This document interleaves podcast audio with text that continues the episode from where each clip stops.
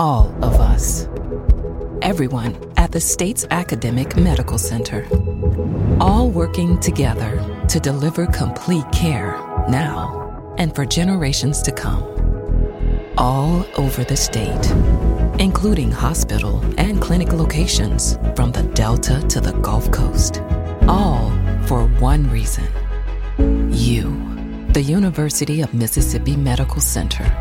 All for your health. This is an MPB Think Radio podcast.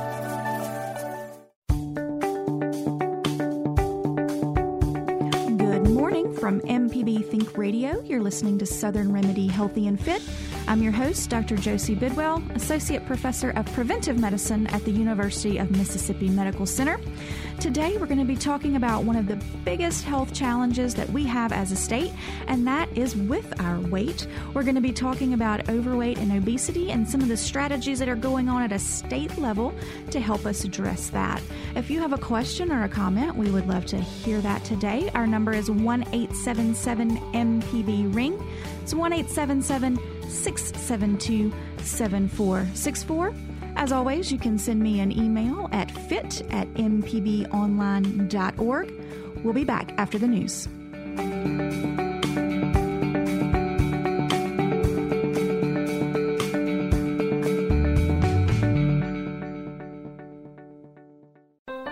This is an MPB Think Radio podcast.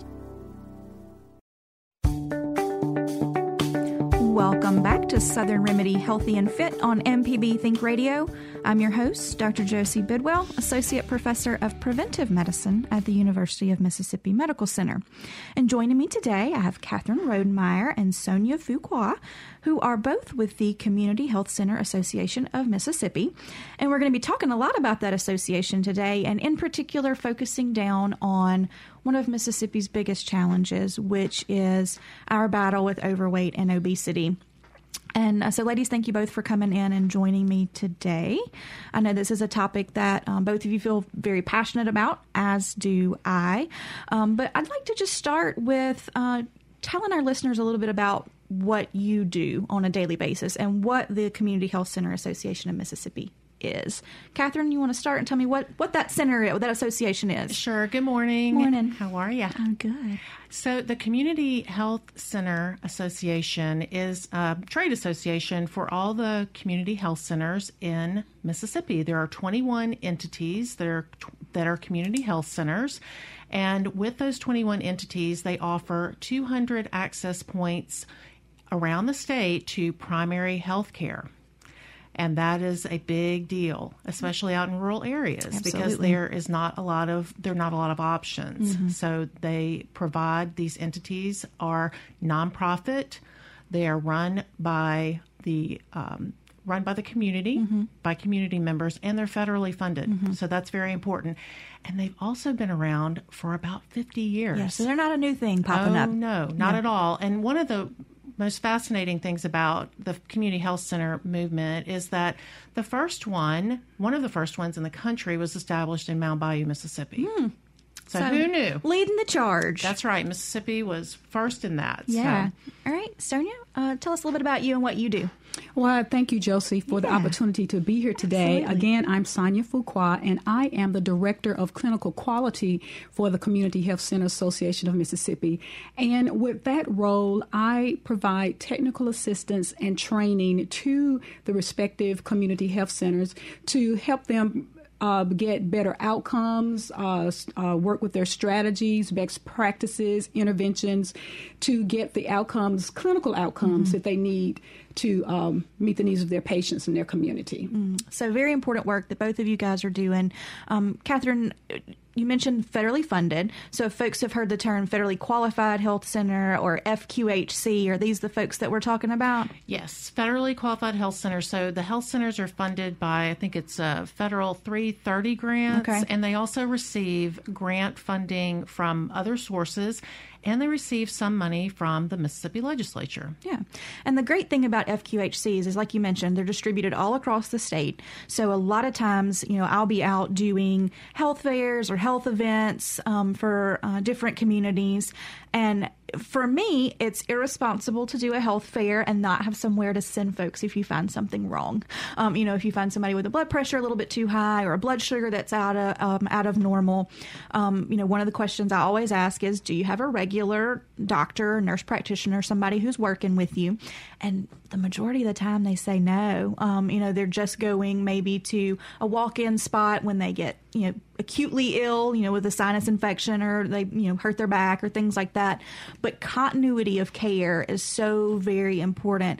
And what I mean by continuity of care is seeing the same people time after time, because when you see different folks, you tend to lose a little bit in translation. When I see the same people over and over and over again, I can tell little changes in that individual from time to time. And that's one of the beauties of a community health center, is that the staff gets to know the patient that they're working with, and they're right there in your community, which is a great thing, as well as it can be an affordable option as well, because they do work with folks, right? They do. These are the federally qualified health centers or the community health centers. They do they will see anyone who comes through the door, right, no matter what their insurance status is, no matter what their ability to pay is. They provide, it's not a free clinic. Right. It is a sliding scale. So the center works with the patient when they come in, and they have a discussion about what they could afford to pay based on income or lack thereof. Mm-hmm. So they also take insurance. They take private insurance, federally sponsored insurance, which would be your Medicare or your Medicaid insurance. And really, it's for the community. Right. And one of the things I just found when I was learning more about the community health centers is that it's it's patient-centered. Right. So it's around the patient, and it's high-quality care. Their measures are very, very good from a federal standpoint on outcomes, and especially with disease management, chronic disease management. That would be your diabetes, your hypertension. Those are the things that we struggle with as Mississippians every day. Yeah. And, those are linked back into obesity, which is one of the reasons we're talking about that today. You like you're itching for a comment. Tell me about it. I just wanted to add that we think of our community health centers as medical homes, a one-stop shop, so that the patient can come in and get all the services that they need. And if that particular need is not met at the community health center, we have a collaborative relationship with someone who can provide it. So we can refer them out to, say, maybe get their mammogram, and then they come back to the health center, we get their results, and then we still manage the care. So it's the home. It's where I go to get all my services met. Right. So we think of ourselves as medical homes for the patients. Yep. All right, guys, if you're listening and you have a question about community health centers or about obesity or primary care in general, we're happy to answer those. You can give us a call at 1-877-MPB-RING. 1-877-672-7464. And I love the concept of a medical home because it very much ties into what I was saying about continuity and seeing the same folks over and over again. Because if you're an individual who has a lot of specialists, which a lot of patients do, they'll have a cardiologist and a nephrologist and a neurologist and that kind of thing. You really want someone overseeing all the pieces, because people are not just a piece, right? We don't have just heart issues or just kidney issues or just brain issues. Those things all happen to one individual, right, and they all have things that fit together to create the totality of that individual. And then you got to throw in the financial piece and transportation issues and all these other things. And so it's really good to kind of have somebody looking at it from the 100-foot view over the top and looking down and saying, okay, have they had their mammogram? Have they had their colonoscopy? Have they had their flu shot this year? All of those different things. And that's the kind of care you find in a medical home. Exactly. And you reference someone pulling it all together. It really helps the care that they're getting, because you're seeing all these individual doctors and they're all prescribing, and somebody needs to reconcile all of those medications and do the medication treatment that they need to assure that the patient is actually benefiting from what they're doing at seeing the various different providers. Right, make sure nothing's going to interact, or if they're going to be expected side effects. I see it a lot from, being a more metabolic type provider with more, diabetes and hypertension and that kind of stuff that I see. You folks are going to the orthopedic docs and getting steroid injections, which absolutely have a place and are necessary, but a lot of times we don't tell them that your blood sugars are going to get out of whack, or it's going to make you hungry, and so you're going to eat more. And so if we were working towards weight loss on you, it may kind of stall out a little bit right now, or may even increase a little bit. And being able to talk through that, and that's an expected thing that's going to happen. It doesn't mean you're doing anything wrong. It doesn't mean you give up on your diet, or you go off your eating pattern or whatever it is. But having someone there to explain those things is really, really important. Now, they're all over the state, so if we were looking to find one, if you're in the top corner of the state and you wanted to say, where is the closest community health center to me, how can they find that out? So we have a locator on our website, and our website address is chcams.org.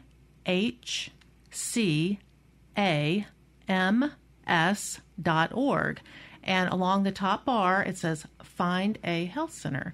And if you click on that and put in your zip code or your town, you will have a locator.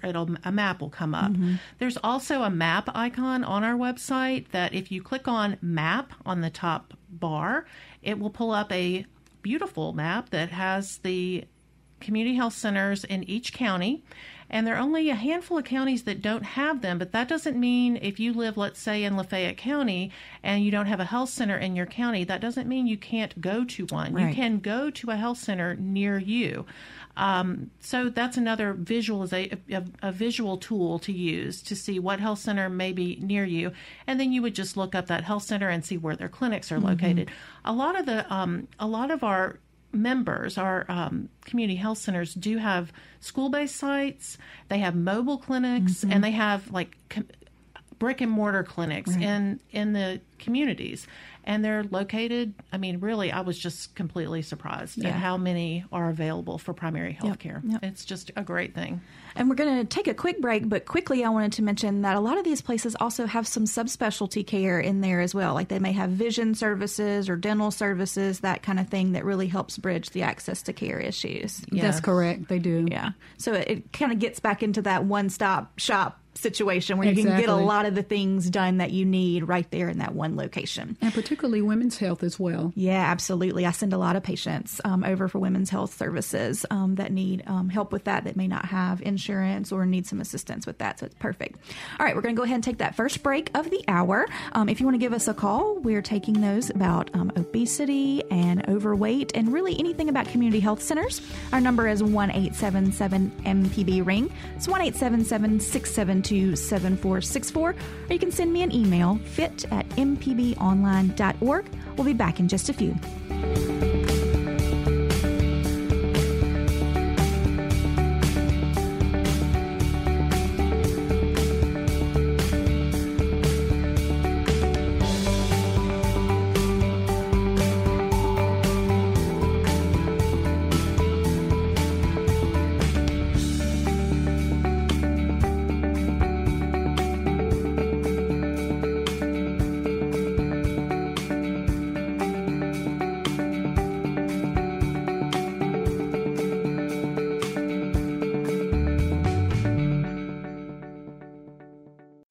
This is an MPB Think Radio podcast.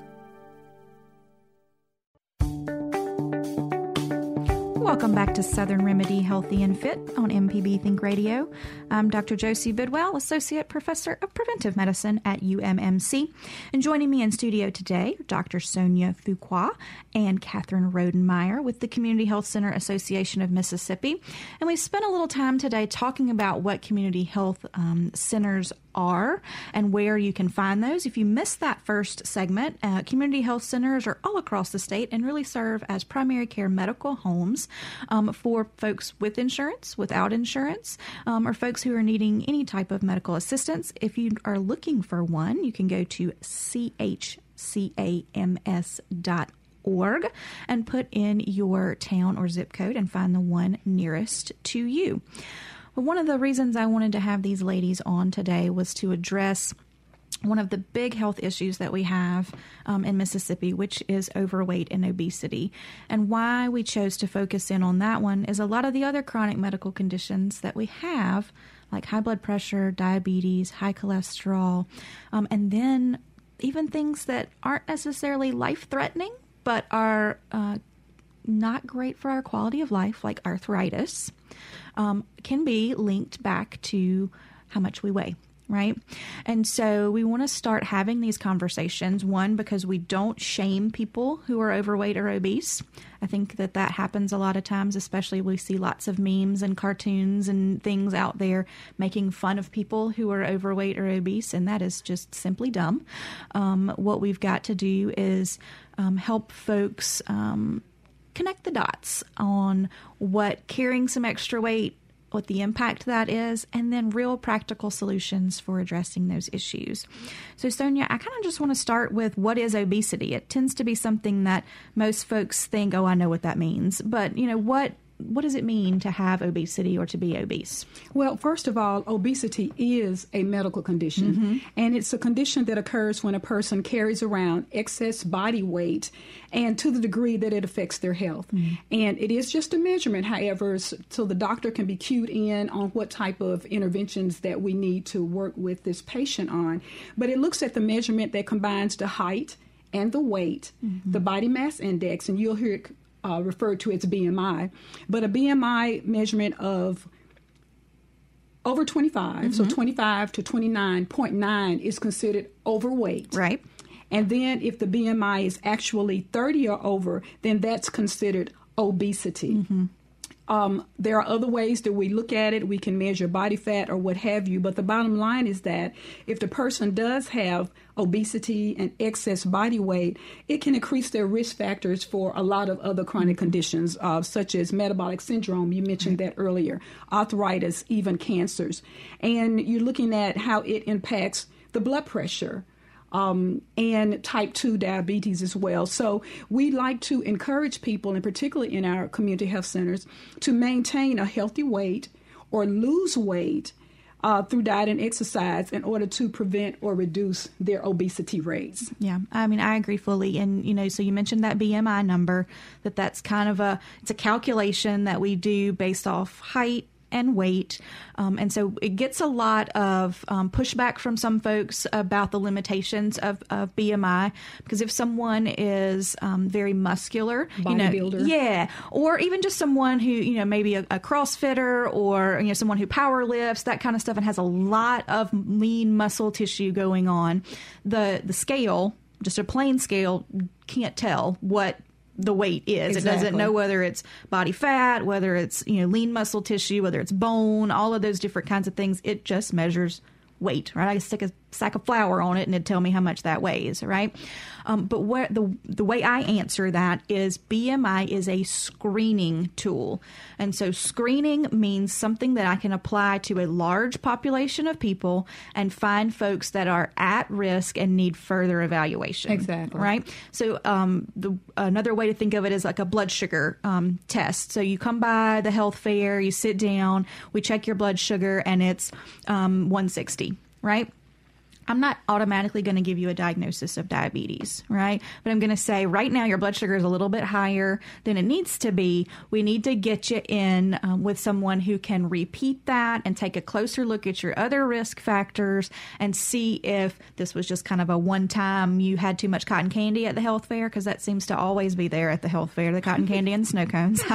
And they usually put me right beside them, too. And they get those blood sugars done after they've eaten. Oh, yeah, or sometimes while they're holding it, like there's cotton candy in this hand, blood sugar getting done in this hand. And I'm not anti cotton candy. I love cotton candy, but that's probably not the best choice right before we get our blood sugar measured. But again, we're getting you in because you have you're at risk for potentially having diabetes, and we want to follow that up with some repeat testing. Same deal with the BMI. So if we're doing either a clinic visit with an elevated BMI or a health fair, and we get somebody referred in, then we start to look at body composition. And there are different ways to do that. The kind of old-fashioned way would be with something called calipers, which are like a little pinchers that pinch up skin folds, and we can kind of abstract out the percentage of body fat that way. Now, that type of measurement really needs to be done by someone who is very qualified in skin fold thickness, because there is a fair degree of operator error in that.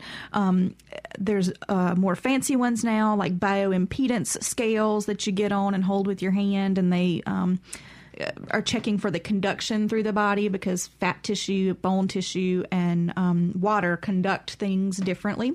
And then there's really fancy ones where you actually get into the water and it can tell body composition.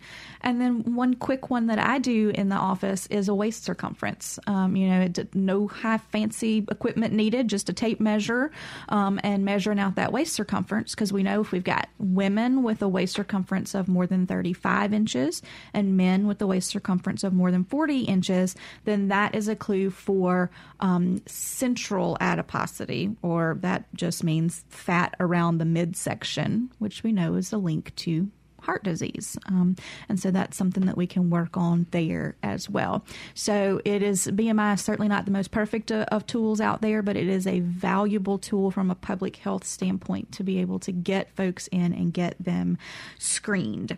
So, I think everyone probably recognizes the fact that Mississippi has a weight problem, but what is the actual state of the problem here in Mississippi? What are the folks that are dealing with overweight and obesity?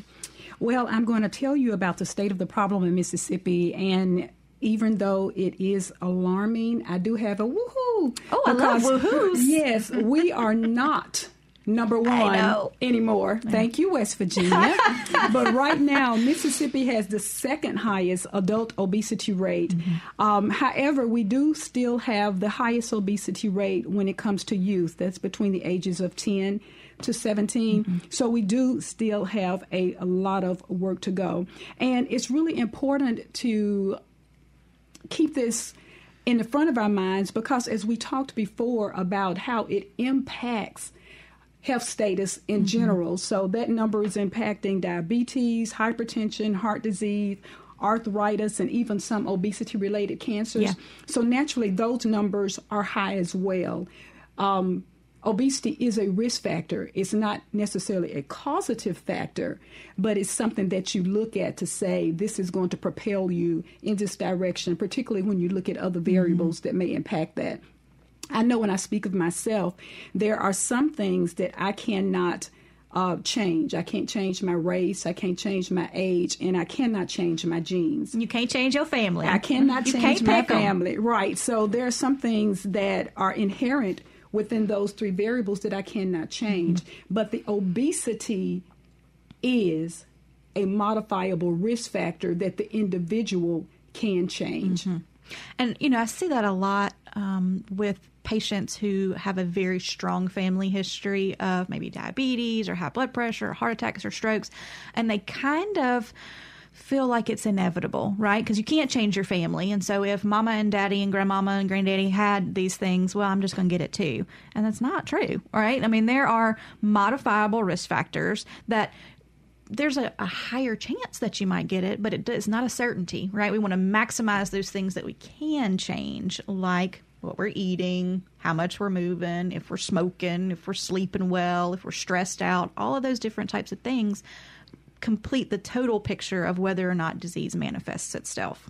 Right. And I do appreciate you, again, mentioning the modifiable risk factors, and we're talking about the genes.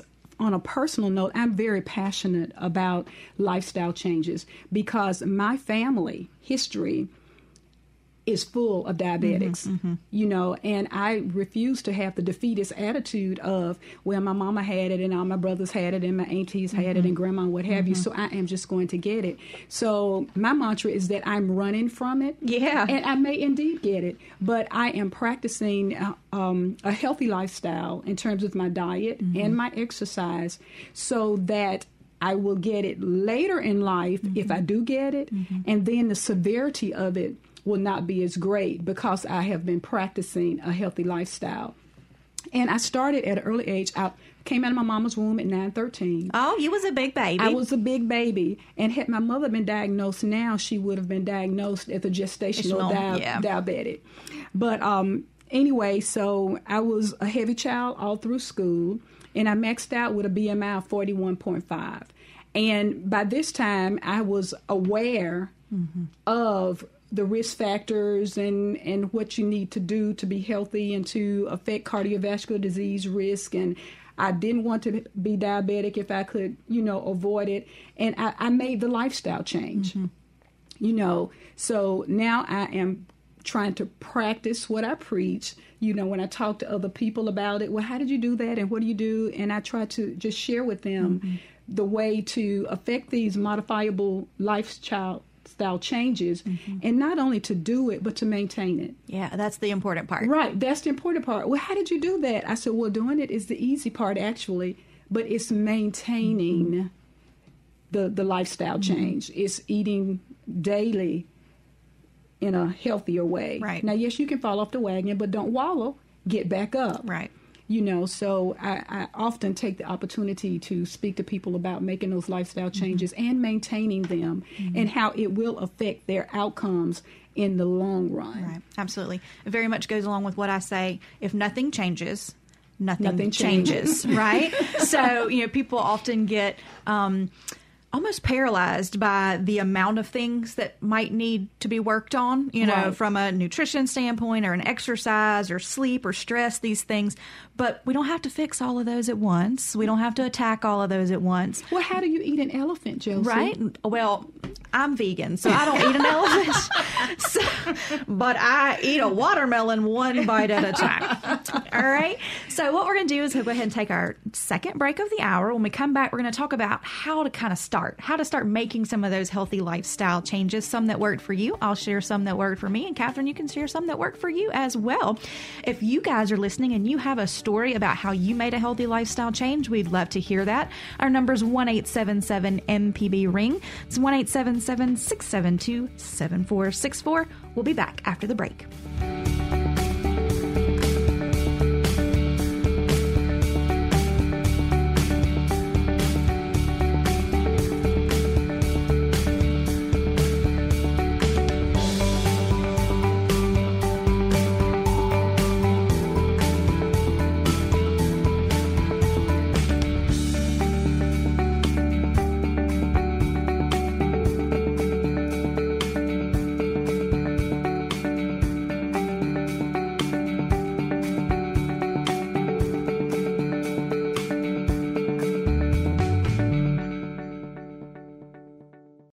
This is an MPB Think Radio podcast.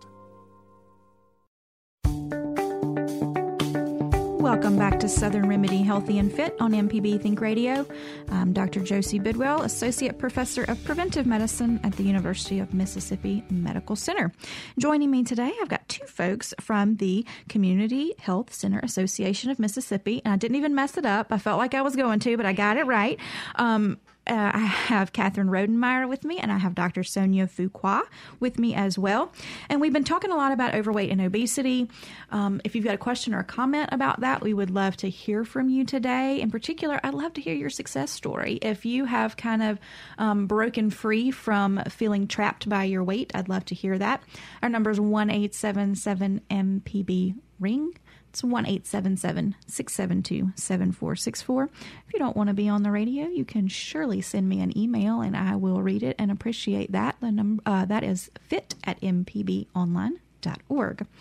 All right, before the break, we were kind of sharing some of our personal stories. And so you had mentioned that you were kind of a bigger child, and you shared your max BMI, which was about 41 is what you said. And you guys can't see her because this is not television, but she is no longer at a BMI of 41. She is at a 22. 22. That's better than mine. Now I'm a little jelly. But, you know, so she has found the key to sustainability, right, which is the point of all of this, that there are multiple ways that we can lose weight. There are, excuse me, you can Google weight loss plans, and there will be so many there that you will be confused and just overwhelmed by the amount that are out there. And they work. I mean, weight loss plans work. But most of them don't work for the long term because they're usually the things that I hate the most, 21-day jump starts or 6 weeks to better buns or whatever these things are. And I've given up on better buns, but, you know, what happens at the end of the 6 weeks or what happens at the end of the 21 days? What we've got to do is build a plan that we're going to do not for 21 days or 6 weeks or 3 months, but for a lifetime, right? And so how did you start when you, first of all, what made you ready to make a change? I think when I reached that max, my mm-hmm. maximum weight, I said, I am not doing this because my first diet was when I was 12. Mm. But anyway, so I yo-yoed for a while right. and it finally dawned on me that this is not the lifestyle I want as of yo-yo dieting. Mm-hmm. So what I did is I took the best of some of all that I had done and found out what really worked for me. And I do want to make that comment again. What works for me right. might not be what works for Catherine. Right. So I found out what type of eating program worked for me and got the exercise involvement there. And mm-hmm. exercise became a regular thing, yeah. Not just I'm going to do it for 6 weeks, like right. you say. Or I'm going to do it because I ate a cupcake. I'm going to do it because I ate a cupcake. Right. Exactly. So it was one realizing that I had to make the change because I was going too far afield. Mm-hmm. I was not going to be a healthy person. And then two, finding the true motivation. Finding the true motivation. And my motivation was simply that I did not want to be at risk. Right. I wanted to sit in my own chair and not spill over, and I didn't want to get diabetes today or tomorrow or mm-hmm. high blood pressure, what have you. Mm-hmm. I wanted to minimize my health risk. Right.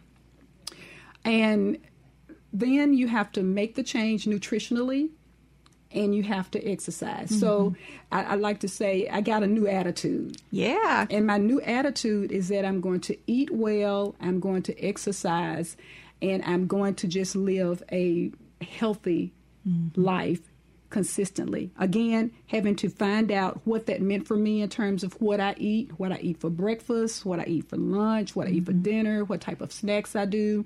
When I exercised for me this morning, I was mm-hmm. in the gym at 5 o'clock this morning. So it's early, get it out of the way. Mm-hmm. Yeah, and that works for you. That's great. Some I cannot exercise at 5 in the morning. Like, all my brain cells are not talking to each other. But we are going to go talk to Margaret in Memphis. Good morning, Margaret. Good morning. How are you? I'm good. I'm fine. Good. What you got for us today? Well, 2 months ago, I just wanted to lose a few pounds, not a huge amount of weight, mm-hmm. but I was having trouble doing it. I just couldn't seem to bring myself to do it. And I downloaded the Noom app. Yeah. Have you heard about that? I do. I really like the Noom app. N-O-O-M. Oh, yeah. That's correct. Yes. And it just nudges you in the direction of healthy eating, exercise. It uses humor, mm-hmm. Good information. You have many options with it. I don't really think you need to have you have the option of being part of a group. Right. I don't think you need that. I think just the basic app is wonderful. Mm-hmm. I think it's fantastic. I've lost weight, but the main thing I've done is change the way I eat. It's kind of caused me to eat a much healthier diet, more vegetables, less fat. Anyway, yeah, I recommend it. I know they're doing a big ad campaign. I've seen them everywhere. But yeah, they pop up on my social media a lot just because of the nature of other pages that I follow. I think that's how they get me. Well, this is unusual. This thing is not like anything I've ever done. So I highly recommend it. Well, good. Thank you for giving us a call and sharing that. Yes. All right. You're welcome. Thank you, Margaret. Be safe. All right. Bye-bye. If you guys haven't had a chance to check out that Noom app, really what it's doing is looking, it's really addressing the behavioral aspects of food, what she just mentioned there, like learning how to eat. So not necessarily what to eat, but how we interact with food and goal setting and making action plans that lead to sustainable change instead of just saying, I'm going to eat better. So it's a pretty cool little app that I've played around on a little bit there. All right, we're going to go on to Port Gibson and talk with Linda. Good morning, Linda. Good morning. How are you? I'm okay. Good. What can we do for you today? Well, I kind of disagreed with the doctor when she said that weight loss plan programs don't work. Mm-hmm. Well, back in 2012, I ballooned up to about 182. Okay. And I went on the Ideal Protein weight loss program. Mm-hmm. Within gradual months, I went down to 129, and I have kept all that weight off. That's fantastic. That's really, really good. And so I'm really proud to hear you say that. I'll say that you are in the 20% of folks who are able to do that, who are able to lose a good deal of weight and maintain it off that way.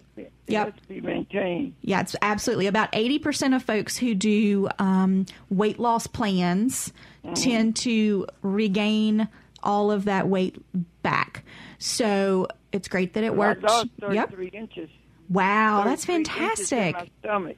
That's fantastic. That drives home the fact that every person is a little bit different, and we've got to find a plan that works for that individual person. Yes. Absolutely. All right, Miss Linda. Thank you. You're welcome. Right. Thank you for giving us a call. All right. I'm so glad that worked for her. You know, what we do see a lot in fad diets, which Ideal Protein, not necessarily a fad diet, but does restrict out certain things. And so usually I qualify a fad diet as anything that restricts a macronutrient, right? So it makes you cut way back on your carb, way back on your fat, way back on your protein, or eliminate it almost entirely. And those are hard for sustainability for folks because very few folks are able to say, I'm just not going to eat that category of food for a lifetime. She was able to. That's absolutely fantastic there. We all also always want to make sure that we're not looking at weight as the only metric of health, right? Because we can be healthy. We can look healthy on the outside and metabolically might not be the case there. So always judge your health, not by just the number on the scale, but by cholesterol numbers and blood sugar numbers and blood pressure numbers and all of those different things because they make up the totality of health there.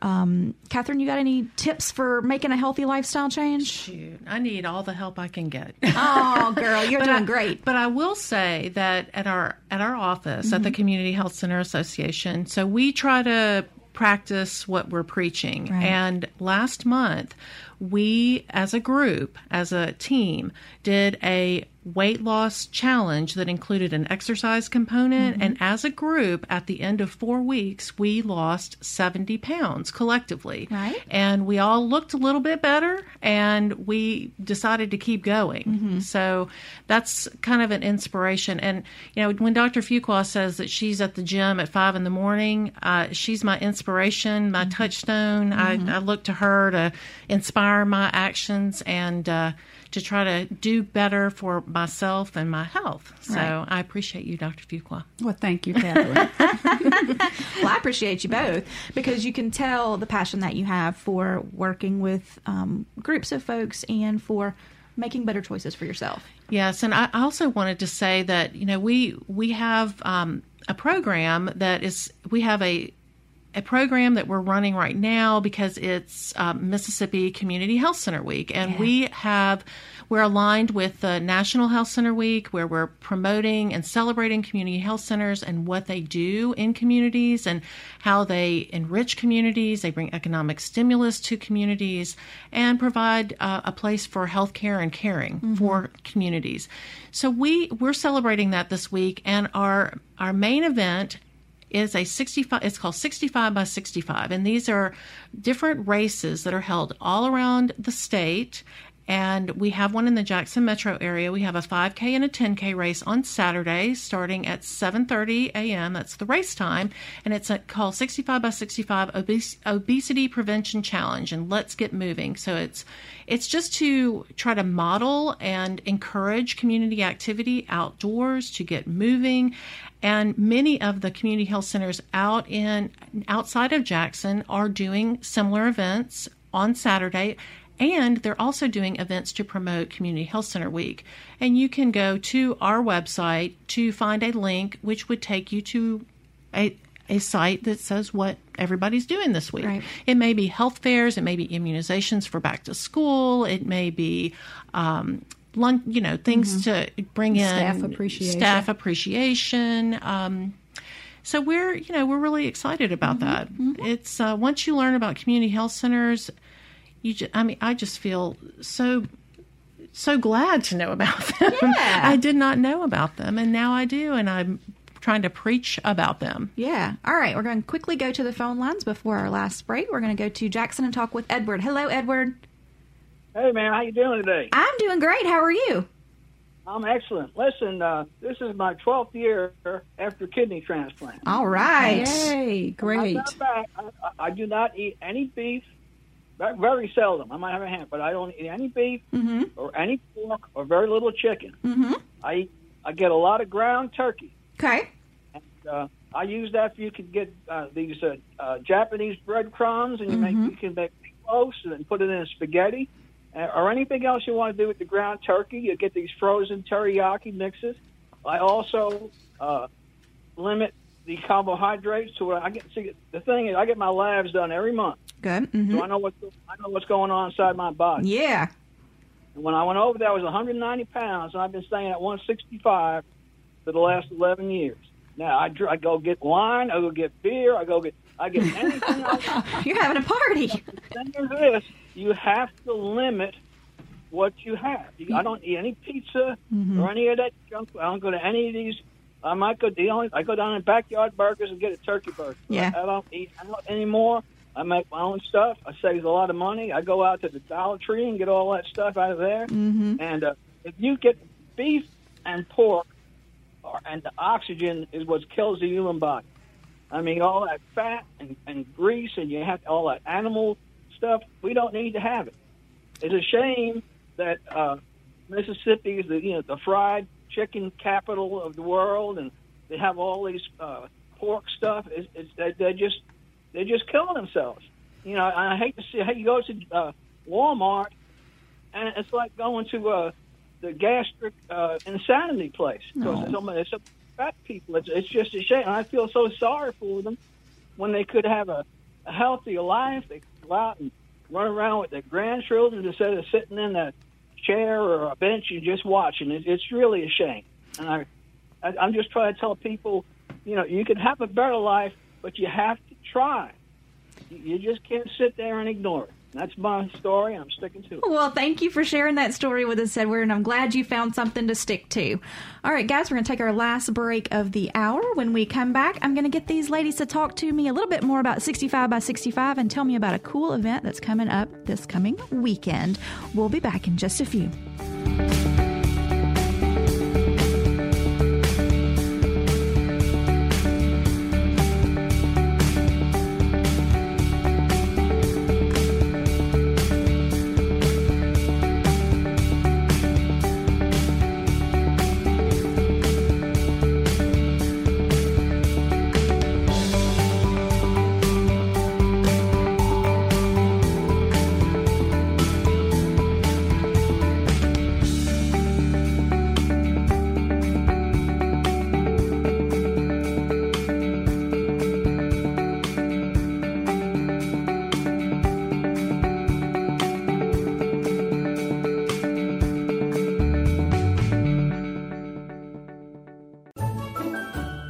This is an MPB Think Radio podcast.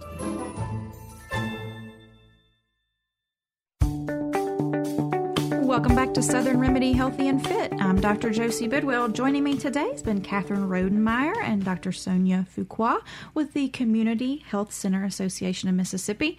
We've been talking about obesity today. We've had a lot of great callers, a lot of great information has been shared.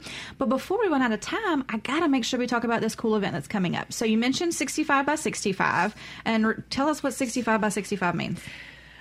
Well, it's a 65 by 65. It's 65,000 Mississippians that do not have the disease of obesity by the year 2065. That's the health outcome goal set by community health centers.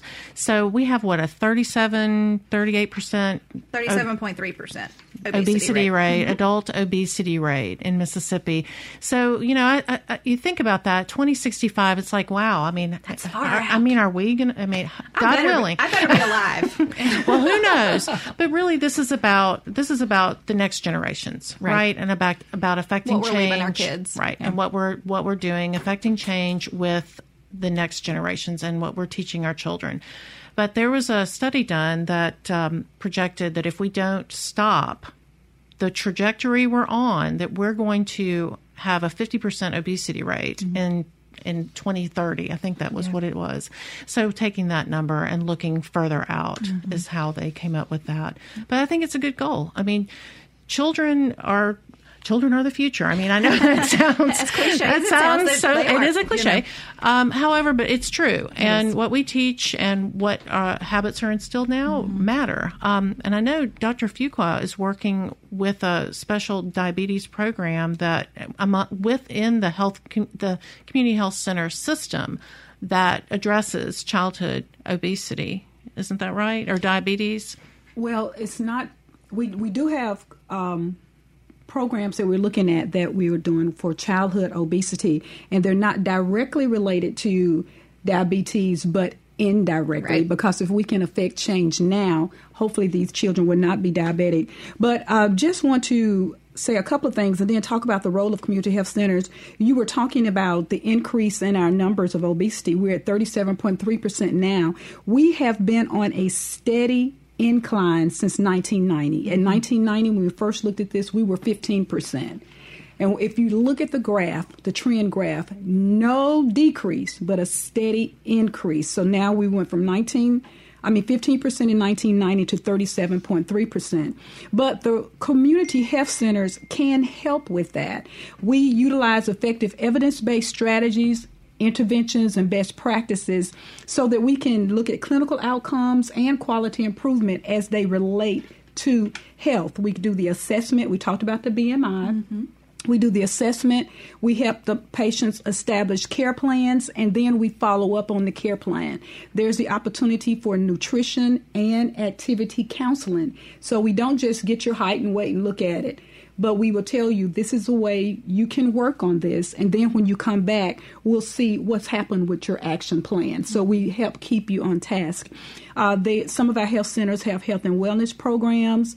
We have community engagement activities like what's going on for National Health Center Week and the 65 by 65 races, of which will be quite a few on Saturday all across the state to encourage physical activity.